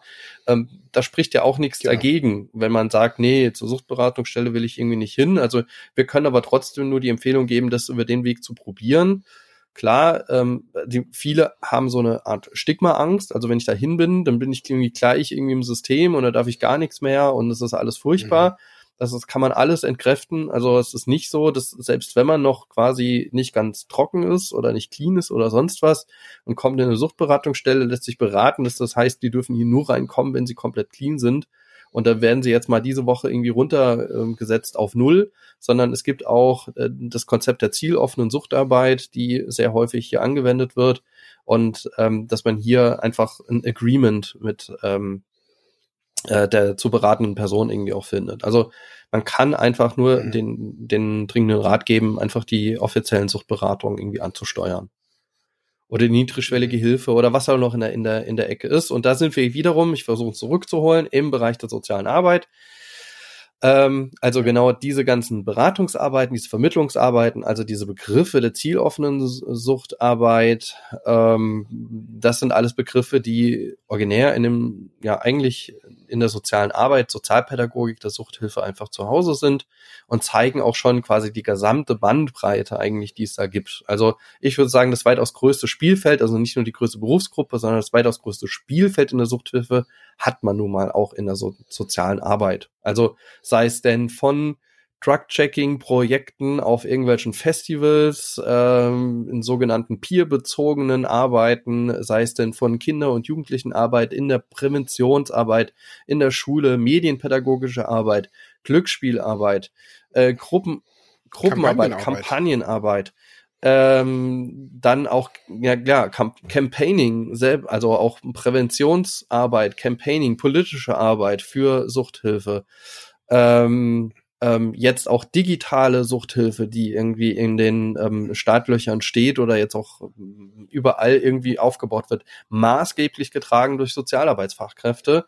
Ähm, dann mhm. bis dahin, dass man die Möglichkeit erhält, das haben wir eben jetzt so ein bisschen verschluckt, also über einen Bachelor Soziale Arbeit zumindest mit staatlicher Anerkennung oder mit einer staatlichen Anerkennung als Sozialpädagogin ähm, auch die Möglichkeit, ähm, eine suchttherapeutische Zusatzausbildung zu machen. Die dauert dann noch mal ein paar Jahre bei den entsprechend zertifizierten ähm, äh, Instituten, die das anbieten. Und da gibt's jetzt auch, die, die sind um, immer orientiert an den äh, sogenannten, ach, wie heißt es nochmal, Regel, ähm, Regelverfahren? Nee, Richtlinienverfahren, so heißt das, ne? den sogenannten Richtlinienverfahren, die es nur in Deutschland gibt, der Psychotherapie, also sprich Verhaltenstherapie, Tiefenpsychologie, Psychoanalyse und systemische Therapie, neuer, neuerdings sagt man ja, wobei das ist jetzt auch schon irgendwie zwei Jahre alt, äh, zwei, zweieinhalb oder wie auch immer, die Anerkennung der systemischen. Wir hoffen ja noch auf weitere Anerkennung, dann hätten wir wieder eine schöne Vielfalt. Aber ähm, ja, also diese, diese therapeutischen Verfahren, die sind dann äh, alle an diesen Richtlinienverfahren orientiert. Und das sind in erster Linie Sozialarbeitsfachkräfte, die diese Ausbildung machen. Weil in der Regel, also so ist es eigentlich, ja, so kenne ich das, in der Regel machen PsychologInnen gleich die Approbation weil sie einfach auch den Zugang sowohl zur Kinder- und Jugendlichen ähm, als auch zur Erwachsenen-Therapie äh, einfach haben. Und dann machen sie, statt jetzt nur in Anführungszeichen, da darf ich jetzt Anführungszeichen sagen, äh, nur in Anführungszeichen die suchttherapeutische Zusatzausbildung machen, die ich ja dann auch, auch nur im Suchthilfebereich einsetzen kann. Also da kann ich mir jetzt, jetzt keine Praxis mhm. aufmachen, mhm. etc. Ja, klar. Genau. Und das ist, würde ich sagen, ein, ein, großer Vorteil. Also nicht nur, dass ich ein großes Arbeitsfeld habe in der Suchthilfe als Sozialarbeitsfachkraft, als Sozialpädagogin, sondern ich habe auch Karriereoptionen, ja, die in ja. anderen Bereichen auch ja, vielleicht gar nicht so vielfältig sind. Ja, also ich habe ein Arbeitsfeld, das wirklich originär sozialpädagogisch ist, das heißt dann auch in äh, verschiedenste Arbeitsfelder wirklich berührt, also von, wie wir sagen, Eingliederungshilfe, sprich in dann auch Teil- oder vollstationären Einrichtungen der Eingliederungshilfe, Pflegeeinrichtungen oder betreutes Wohnen, dann meistens für psychisch mhm. Kranke oder für Menschen mit Suchterkrankung ähm, oder ähm, ja oder auch ja Ta Tageseinrichtungen, die es da auch gibt, je nach Land oder auch diese, äh, die gibt's vor, vor allem in, in Baden-Württemberg für sogenannte chronisch mehrfach beeinträchtigte Menschen, die dann ähm, dort einfach auch eine, eine stationäre Unterbringung, Wohnung auch finden. Ähm, also Eingliederungshilfe, ähm, Kinder- und Jugendhilfe haben wir auch schon eben angesprochen, also ist auch ein spannendes Arbeitsfeld, berührt es in, in in einigen Punkten. Ähm, wir haben ja auch schon Folgen dazu gemacht über unsere sozialpädagogische Familienhilfe im Therapieverbund. Das wäre so ein klassisches Arbeitsfeld, wo man mit suchtbelasteten Familien arbeitet äh, in der Kinder- und Jugendhilfe. Ähm, dann aber auch, ähm, ja, auch diese niedrigschwellige Streetwork, ähm, Präventionsarbeit etc. Also mhm. insgesamt kann ich nur eine große Werbung machen. Also ich finde es unglaublich vielfältig, man kann unglaublich viel machen. Äh, es gibt sehr viele Stellen, also in dem Fachkräftemangel, auch bei uns, ähm, gibt es noch einige offene Stellen, äh, sowohl auch in unseren Beratungsstellen ähm, als auch ähm, in den Kliniken. Also es gibt eigentlich überall was zu tun, auch bei uns im Therapieverbund für SozialpädagogInnen. Mhm. Und ich finde auch, ähm, es ist ein schönes Studium. Also ich bin, ich bin gerne, also nicht nur gerne, ich bin wirklich von, von Leib und Seele bin ich irgendwie Sozialarbeiter geworden, glaube ich, so. Und zwar mit, mit Abstand durch das Studium. Also nicht durch die Praxis, sondern weil ich da, glaube ich, weil sich mein Mensch, mein Menschenbild während des Studiums, also weil ich A, Modelle dazu gekriegt habe, also wie man einen Mensch sehen kann, also mechanisch, bla bla bla. Und ich immer wieder so Professorin während dem Studium hatte, die, die den Menschenrechtsaspekt, also so ein Professor, der hat immer zu mir, oder hat oft mal, oft, öfters gesagt, nach Sozialarbeit kommt niemand mehr aus so einem äh, Begräbnisinstitut. Mhm. Und das fand ich immer, er hat gesagt, so hoch ist die Latte. Wenn wir jemanden durchfallen lassen, ähm, es geht nicht. Also, und das fand ich immer so eine, eine krasse Herausforderung. Also man muss jonglieren, man, man merkt auch so als Sozialarbeiter, man steht permanent zwischen mhm. den Stühlen, also zwischen Ärzten, Psychologen, man muss sich teilweise auch so ein bisschen rechtfertigen oder ist irgendwie, wird nicht so ganz als akademischer Beruf irgendwie wahrgenommen oder auch anerkannt. Aber ich merke, ähm, also ich schon, also ich habe, hatte da jetzt nie wirklich so Probleme damit. Ähm, ich, ich erlebe, oder die andere Seite davon ist so, dass ich die, die, die prägsamsten Menschen in, in meiner ja, therapeutischen Geschichte waren mitsamt alle mhm. Sozialarbeiterinnen, waren keine Psychologen, sondern es waren Sozialarbeiter, Sozialarbeiterinnen, die mich, die auch eben immer eine spezielle Zusatzausbildung hatten. Es, jeder hatte irgendeine ganz spezielle Zusatzausbildung, was die in ihren Arbeitsbereich in der Suchthilfe mhm. mit eingebracht haben. Und das hat, keine Ahnung, das war das hat die unterschieden zwischen den reinen therapeutischen Gesprächen ja. mit dem Psychologen. Ja gut, das, das muss man tatsächlich dazu sagen. Ich glaube, das kommt automatisch, äh, wenn man in der Suchthilfe arbeitet. Erstmal grundsätzlich ist ja der Zugang dann über einen Studienabschluss. Ähm, dann hat, hatten wir das ja eben angesprochen, dass man natürlich Suchttherapeutin dann werden kann, weil man diese, ich meine, drei Jahre ungefähr dauert dann die Beruf, äh, Zusatzausbildung berufsbegleitend. Ähm, aber äh, daneben gibt's ja noch ganz vieles andere und das merkt man, das muss man sagen, in der Suchthilfe relativ schnell, dass man natürlich mit den Tools oder wenn es soweit überhaupt ist, also sagen wir mit den Kenntnissen, die man im Studium erworben hat, irgendwann nicht mehr weiterkommt. Also dass man mhm. gerade in diesem schweren Arbeitsfeld, wo man ja wirklich mit komplexen Problemstellungen zu tun hat und wie du sagst, ne, das sind diejenigen, die als letztes dann nochmal kommen. Also das sind diejenigen, die wirklich in Frankfurt durchs Bahnhofsviertel gehen. Das war ja auch die Folge, mhm. die, die, ich ja so, diese, diese Reaction, die ich gemacht habe, auch das waren ja auch alles Sozialarbeitsfachkräfte, ohne die ja niemand dort wäre, außer vielleicht die Polizei. Ja? Ähm, und die Polizei sind eigentlich klassischerweise keine SozialpädagogInnen. Also auch wenn sie sehr häufig so auch es da Überschneidungspunkte gibt, ne, oder oder auch Kooperationen, ne, so, aber es sind ja trotzdem ja. unterschiedliche Aufträge.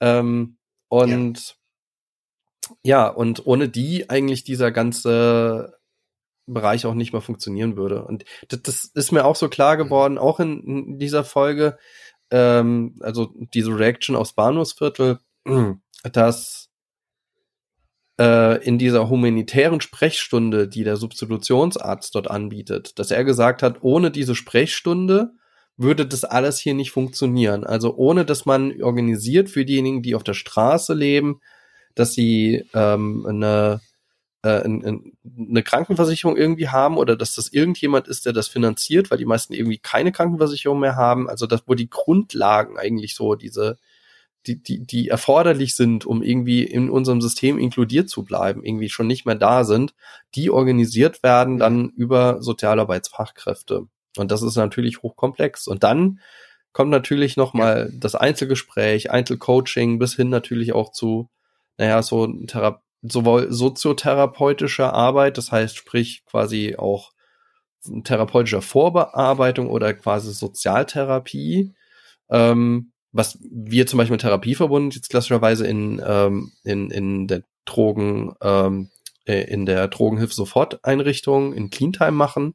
Das heißt, das ist ja keine Behandlung, die da stattfindet, sondern das ist quasi therapeutische Vorbereitung und Stabilisierung, psychostabil psych psychosoziale Stabilisierung. Und auch das ist natürlich auch Arbeit, die von Sozialpädagoginnen mhm. erfüllt wird.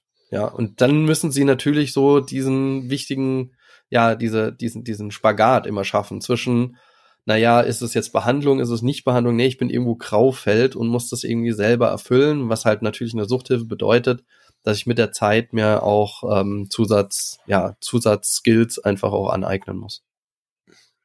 Mhm.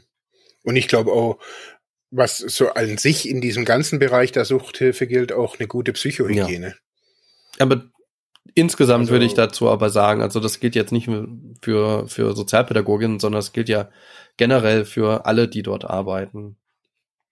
Im, genau, im Bereich der Suchthilfe, glaube ich, so, dass es, ich glaube, das ist wichtig, so dass man da schon von, von vornherein einfach auch weiß, okay, das ist jetzt nicht einfach nur, naja, ich mache hier ein bisschen keine Ahnung, mhm. Flyer, sondern ähm, das ist harter, harter Stoff. Also so auch die, die, die, also ich weiß noch hier von Ramsburg vom Kontaktladen, in dem ich nicht oft war, aber wo ich da war und was die Leute da irgendwie den Beratern irgendwie oder den Leuten hinterm Tresen für Stories gedrückt haben, mir gedacht, boah, Alter, und das hier bei mhm. der Lasagne. Also die, die Hardcore-Story. Und also ich glaube, da das muss man wissen. Also, dass man sich da schon, wenn man in diesen Bereich geht, also auch wenn man sich bewirbt, A, zu fragen, gibt es da irgendwie einen Support von der Organisation? Also gibt es, keine Ahnung, regelmäßige Supervisionssitzungen, Team oder whatever. Oder muss ich mir das selber organisieren? Ähm, ja, in der Regel nicht. Also es gibt ja schon Supervision. Nur die, ich stelle mir immer die Frage, ähm, also eine Supervision ist erstmal eine Supervision, ist erstmal gut, dass es die gibt. Und äh, ich sag mal zu, ich will jetzt keinen Prozentsatz sagen, aber zum Großteil geht das ja auch gut. Aber ich habe auch schon erlebt, wie Supervisionen irgendwie so ad absurdum geführt werden, wo eigentlich ein Teamkonflikt da ist, ja. der eigentlich dann dort nicht angesprochen wird. Ich habe das in verschiedenen Arbeitsfeldern schon erlebt das in der Supervision ist immer alles ganz toll und wir haben ja gar kein Problem und wir arbeiten super miteinander und dann gehen alle die Tür raus und kratzen sich gegenseitig die Augen aus. Also ähm, mhm. das muss natürlich auch einen Nutzen haben. Wenn das am Ende keinen Nutzen hat und dann bringt es natürlich dem ganzen Team nichts, dann ist aber die Frage, mhm. wo ist der Teamkonflikt? Und eigentlich müsste der Supervisor sowas merken oder Supervisorin, aber aber ist gerade bei, bei sowas wie Psychohygiene, also gibt's da was, ähm, ist, ist da was installiert für, für Mitarbeitende, wo, wo die dann, sagen, also das, dass sie ein Angebot mit annehmen können oder so? Ähm, also wenn du jetzt fragst du jetzt generell oder speziell jetzt im Ja, also oder jetzt oder, oder jetzt auch speziell bei euch. Also so, ich weiß gar nicht, also oder ist es jedem seine eigen seine sein, sein eigenes Bier, wie er mit seinem Naja, also wir haben erstmal ähm, wir haben recht kleine Teams, jedenfalls in den meisten Einrichtungen, so dass hier auch ein sehr enger, enger Kontakt untereinander besteht. Und ähm, mhm. das, äh, das macht halt jeder Bereich halt Unterschiede. Es gibt jetzt nicht das, dass es quasi diese Psychohygiene-Gruppen gibt. Es gibt auch jetzt äh, keine mhm. konkreten Sportgruppen oder sowas. Ne? Das würde man irgendwie in diesem Zusammenhang vielleicht erwarten. Ne? Dann kann ich irgendwie Dampf ablassen, so. Ne? so.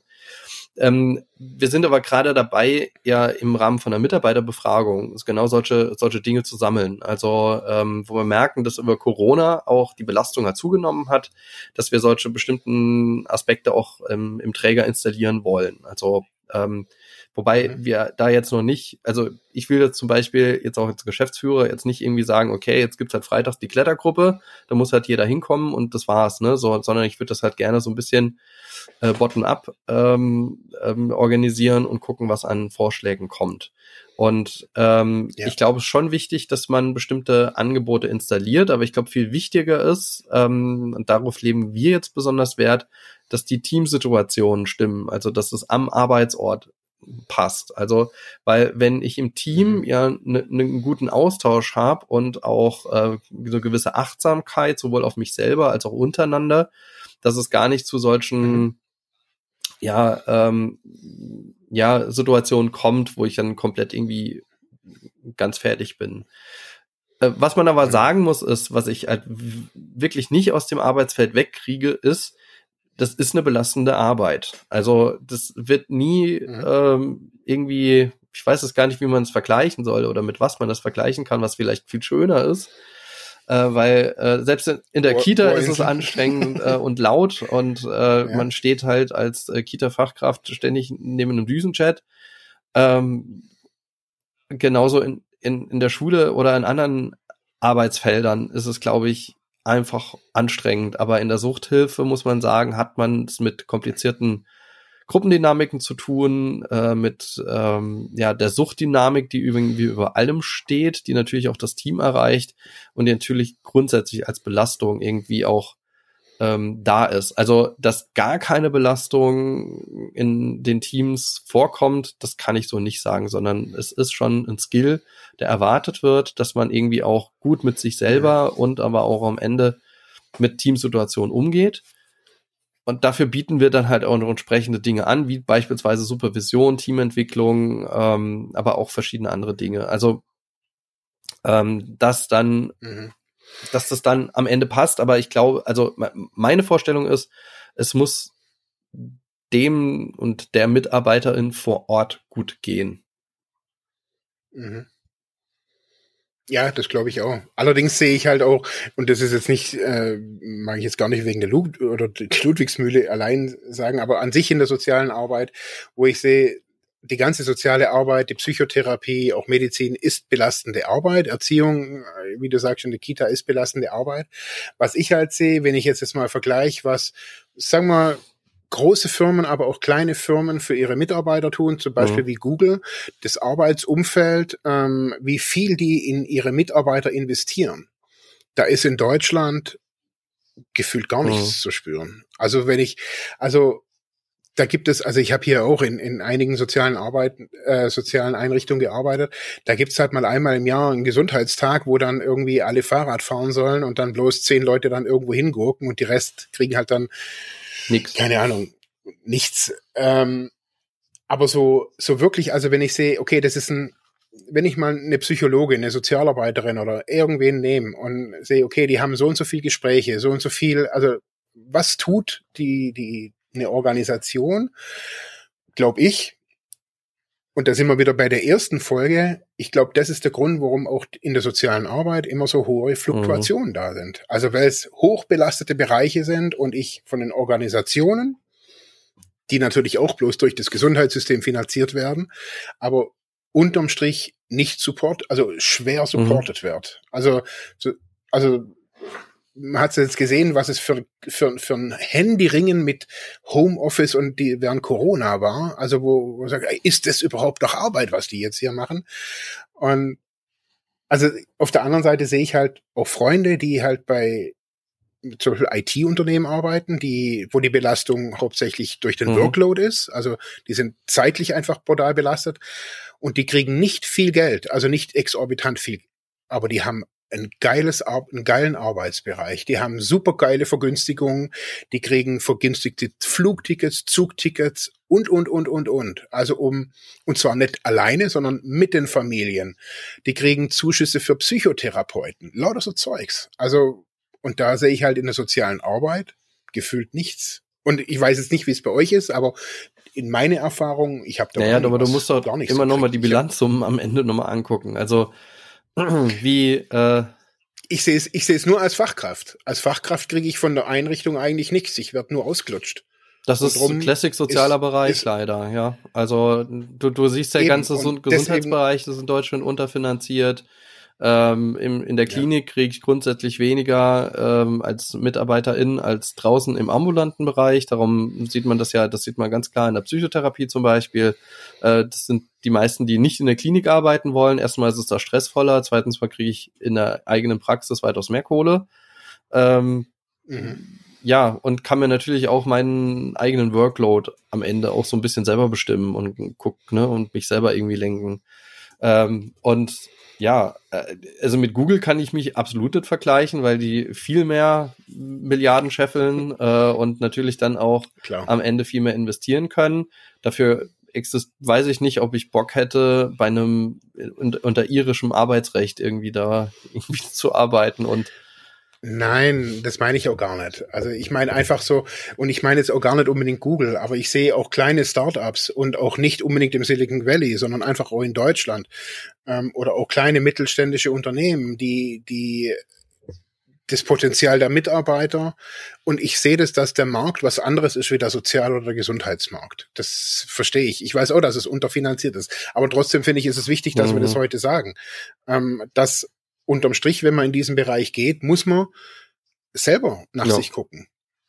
Der Orga also das Team ist wichtig, ja, aber ich kann jetzt nicht erwarten, dass ich hier die gesunde Atmosphäre. Nee, absolut nicht. Ich meine, wie, wie willst du in einer, in einer eher kranken Atmosphäre, also nämlich in einem Krankenhaus, also sprich oder in der Reha oder dort, wo einfach auf teilweise schwerkranke Menschen einfach hinkommen, wie willst du da eine gesunde Atmosphäre irgendwie verlangen? Also also ich glaube, wenn ich in, in die Mitarbeiter investiere und die Mitarbeiter so gesund wie möglich sind in ihrem Kopf, in ihrem Körper und möglichst viel gesundes leben können, dann sind, dann ist schon, glaube ich, also so viel, also wenn ich die Mitarbeiter auslutscht, denn die schlecht bezahle und sie schlecht behandle, dann brauche ich nicht, dann, dann äußert sich das schlussendlich bei den Klientengesprächen Klar, und keiner absolut. kommt mehr. Absolut. Eben. Und das ist unabhängig der Suchthilfe. Das sehe ich auch in der Jugendhilfe. In der, in, in der Kita, wo er denkt, hey, wenn ihr den Leuten. Also, ja, gut, aber du musst immer. Da hat ja kein das, Mensch das Auslutschen ist ja meistens kein böser Wille, jetzt vielleicht irgendwie von irgendwelchen Nein. Privatträgern oder wir können, wir können höchstens sagen, nee. gerade was, was auch im, im Krankenhaussektor ja so massiv eingeschlagen hat, die ganze Privatisierungswelle, wo er wirklich am Ende irgendwelche ja. äh, äh, Aktienrenditen irgendwie sich vergrößern müssen, weil ähm, einfach ja einfach dann deswegen so und so viel Operationen gemacht werden müssen, weil damit das steigt den steigert den Aktienkurs oder am Ende die Rendite mhm. äh, und ich äh, habe ja. am Ende als als Clean-Konzern äh, was davon mein Personal schlecht zu bezahlen. Das, das, das haben wir ja. ja nicht. Also wir haben ja ideellerweise nichts davon, wenn wir jetzt irgendwie schlecht bezahlen. Nur wir können es einfach teilweise nicht. Also weil einfach die, die, ähm, die, die Reha-Mittel so niedrig angesetzt sind, gerade für die Drogentherapie. Das sind die weitaus schlechtesten mhm. Tagessätze, die man irgendwie auch in Deutschland findet in der, in der Rehabilitation. Ähm, und ja, auch an verschiedenen anderen Stellen einfach die Fördermittel einfach mega gering sind. Nicht umsonst gibt es einen Aktionstag Suchtberatung, weil halt viele Suchtberatungen in Deutschland schließen, weil dann einfach keine Kommune oder einige Kommunen hat überlegen, dass das erstens mal keine Daseinsvorsorge, eine Suchtberatungsstelle zu haben. Äh, und zweitens ähm, ist es vielleicht auch zu teuer und ähm, ja, dann ähm, bezahle ich einfach nicht mehr Fördermittel äh, deckel das, wie es in ja. einer äh, oder in, in einigen Suchtberatungsstellen bei uns auch so ist, und dann ähm, überlasse ich dem Träger irgendwann entweder zuzumachen oder was auch immer. Also das muss man ja auch auch mit bedenken. Also dass äh, wir hier in der das System ist das ist, was was wir auch nicht im Einzelnen denken können. Und das, was wir tun können, das das tun wir auch schon und versuchen das auch äh, zu investieren und ja. Ja, also das, sehe ich auch, dass es jetzt nicht irgendwie die, die böse ein, eine oder die bösen Organisationen sind, die jetzt da bloß irgendwie ihren, ihren Profit scheffeln, sondern ich sehe auch, dass es das, das System einfach krankt. Ähm, hast du ja schon oftmals gesagt, dass die Suchthilfe total unterfinanziert ist auf, in, in allen Ebenen. Ähm, aber ich glaube eben gerade, wenn man, wenn es um, um, um Mitarbeit, also um Mitarbeitende geht, ich glaube, das muss man einfach ja. wissen. Also mir wäre das wichtig, also wenn ich das jetzt hören würde, würde sagen, okay, hey, Suchthilfe ist was, dann suche ich mir einfach gleich, also ich kann mir ja auch Psychotherapie organisieren. Also als Psycho, auch als Psychotherapeut kann man ja zum Psychotherapeuten gehen und sagen, hey, ähm, ich mache das einmal im Monat, gehe ich zum Psycho Psychotherapeuten, mache da mein eigenes äh, meine eigene Psycho, äh, meine eigene Psychohygiene. Und das wirkt sich wiederum ja, auf ich die Ich kann ja Einzelsupervision machen. Da muss ich ja nur nicht mal zum Psychotherapeuten oder zur Psychotherapeutin gehen, sondern Supervision kann ich bei jedem mhm. Supervisor machen. Vielleicht sogar besser über jemanden, der aus dem Arbeitsfeld ist. Vielleicht auch jemand, der aus dem Sozialarbeitsarbeitsfeld ist, wenn es eher nochmal eine, eine Supervision ist oder eine Einzelsupervision über einen beruflichen Kontext. Und dann macht das halt aus meiner Sicht noch mal weitaus mehr Sinn, weil ist ja, ähm, wenn es jetzt um Achtsamkeit allerdings geht, ja, auch da muss ich jetzt nicht unbedingt zum Therapeuten. Also dann Achtsamkeitsübungen kann ich auch äh, in der Qigong-Gruppe irgendwie in, im, ähm, in, im, im, im Fitnessstudio machen. Klar. Jetzt als Beispiel, ich kenne einfach viele, die in der Telefonseelsorge arbeiten. Und ähm, das ist jetzt nicht die Suchthilfe, aber ähm, das Problem an, früher war bei der Telefonseelsorge, dass die die Leute, Leute nicht so wirklich supportet haben. Das heißt, die Leute standen nachts, tags da, haben sich sechs Stunden lang die harten Stories angehört und dann gab's halt einmal im Vierteljahr ein Gruppentreffen. Und die haben halt gemerkt, dass die Leute irgendwann mal abspringen. Das machen die ja zum großen mhm. Teil ehrenamtlich. Dass sie sagen, hey, warum soll ich mir hier, keine Ahnung, so viel Stunden im Jahr geben, mir die krassen Stories anhören, wenn ich nicht mal irgendeinen Support irgendwie hier krieg. Und die, also das weiß ich jetzt hier von, von ähm, den Gruppen hier in Ravensburg oder um Ravensburg, die haben auch regelmäßig Supervisions eben Treffen, weil die gemerkt haben, die Leute, sie verlieren mhm. die Leute. Also weil sie die Leute einfach ausbrennen. Ja, ja, ja. Also da, da muss man auch was machen. Also das finde ich, ich mhm. will das auch gar nicht entgegensprechen. Also ähm, ich glaube, da gibt's halt überall noch sehr, sehr großen Nachholbedarf. Also und welche Instrumente man da im Einzelfall halt anwendet. Wie gesagt, das ist halt etwas, was wir jetzt an die Mitarbeiterschaft halt weitergereicht haben im Rahmen von so einer Mitarbeiterbefragung, beziehungsweise so, im Moment sammeln wir Verbesserungsvorschläge. Ähm, und da, ja, das läuft noch bis Ende des Monats. Mal gucken, was dabei rauskommt. Also in der Befragung haben wir herausgefunden, dass die Belastung angestiegen ist, jetzt auch nicht immens gegenüber ähm, der Befragung, die wir vor Corona hatten, ähm, 2018. Aber dann doch, doch, man konnte es dann doch feststellen unter denjenigen, die das dann ausgefüllt haben. Und da muss man auf jeden Fall was machen. Ich finde das einfach auch wichtig. Ähm, ich habe festgestellt, dass es schon, cool. dass, dass, das auf jeden Fall auch was bringt, einfach auch eng irgendwie ähm, sowohl Selbstbestimmung zu haben über den eigenen Arbeitsplatz, also dass ich zum, zum einen dass ich nicht verwirrt werde durch ständige Änderungen, dass sich irgendwas ergibt oder wenn Änderungen kommen, dass ich selber das Heft des Handelns noch mit in der Hand habe und dass ich das durch selber entscheiden kann. Also sobald ich Selbstbestimmung aus dem eigenen Arbeitsprozess irgendwie rausnehme und mich irgendwie so ein Roboter fühle, der irgendwie die ganze Zeit noch irgendwelche Aufgaben macht. Ich glaube, das ist ein Punkt, der natürlich belastend wirkt. Ähm, mhm. Und das nächste ist, dass äh, ja, dass ich auch selber die Gelegenheiten geben muss und vielleicht auch immer wieder irgendwie anregen muss, ähm, ähm, auch äh, ja diese diese die Auszeiten auch wahrzunehmen, die vielleicht auch da sind. Also auch anzunehmen und auf Pausenzeiten zu achten zum Beispiel, Arbeitszeiten einzuhalten und und und. Also das sind ja auch Dinge, die wir relativ streng handhaben, ja. Ähm, also dass darauf geachtet wird, dass irgendwie auch Pausen gemacht werden, dass es äh, dass irgendwann auch äh, äh, der, der Tag ein Ende hat, also dass man auch in der elektronischen Zeiterfassung irgendwie auch so ein, so ein Ende hat ähm, und und und. Also das, das sind, glaube ich, auch nochmal wichtige Dinge, dass es eine klare Struktur gibt. Und das nächste, dass man weiß, wofür man arbeitet. Also dass man dass man quasi so ein, ein, ein gemeinsames Ziel hat, also eine, eine Vision, einen Auftrag, ja, und dass ich diesen Auftrag immer noch vor Augen habe, dass ich den nicht irgendwie verliere im Alltagsgeschäft. Ich glaube, das sind auch nochmal wichtige Marker. Jetzt soll das jetzt nicht das andere ersetzen, aber das, das nehme ich auch nochmal wahr, dass das sind Dinge sind, die ähm, ja viele Mitarbeitende dann auch brauchen, um einfach auch weiterzuarbeiten und mhm. dann nicht irgendwie der Fluktuation sich hinzugeben. Ja. So. Ja, das stimmt. Gut, ja. aber jetzt sind wir jetzt nochmal ein weiteres Thema eingeschoben, aber ist ja nicht weiter schlimm. Jetzt haben wir ja einen riesen Turn gemacht über die verschiedenen akademischen äh, Arbeitsfelder. Ich würde sagen, nicht abschließend. Also mit Sicherheit haben wir einiges vergessen. Was wir auch mhm. nicht behandelt haben, so im Einzelnen, sind äh, alle ehrenamtlichen Arbeitsfelder. Ne? Also Stimmt. Also, wie ich quasi Stimmt. auch natürlich mein Erfahrungswissen ähm, als Ex-Userin, Ex-User mit einbringen kann.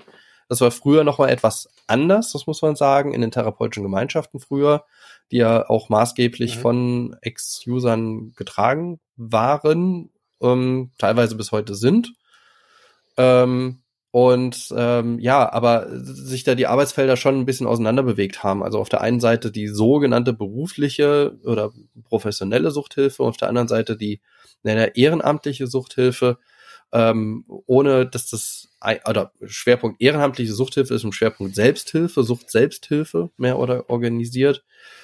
Und mhm. dort ist es natürlich so in der Sucht Selbsthilfe oder in der ehrenamtlichen Suchtarbeit ähm, gibt ja auch diese Sucht ah, wie heißt es, Suchtbegleiter äh, mhm. Ausbildung. Du, du hast auch so eine Ausbildung gemacht. Ähm, wie war genau. das? Sucht, Sucht, Suchthelfer. Suchthelfer. Genau.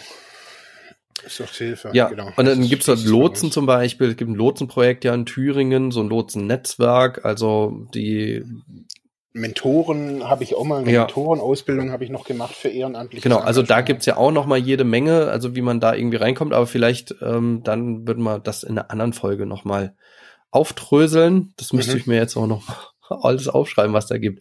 Aber da gibt's ja noch mal einiges. So, dann würde ich hier schon einen Cut machen. Ja? Ja. Sind ja, wir am Ende angelangt, angelangt, oder? Ich auch Ja. Eineinhalb Stunden, du Heide Bimmer. Ja, also wir haben äh, einiges einiges diskutiert, heute nochmal angesprochen über Wege in der Suchthilfe.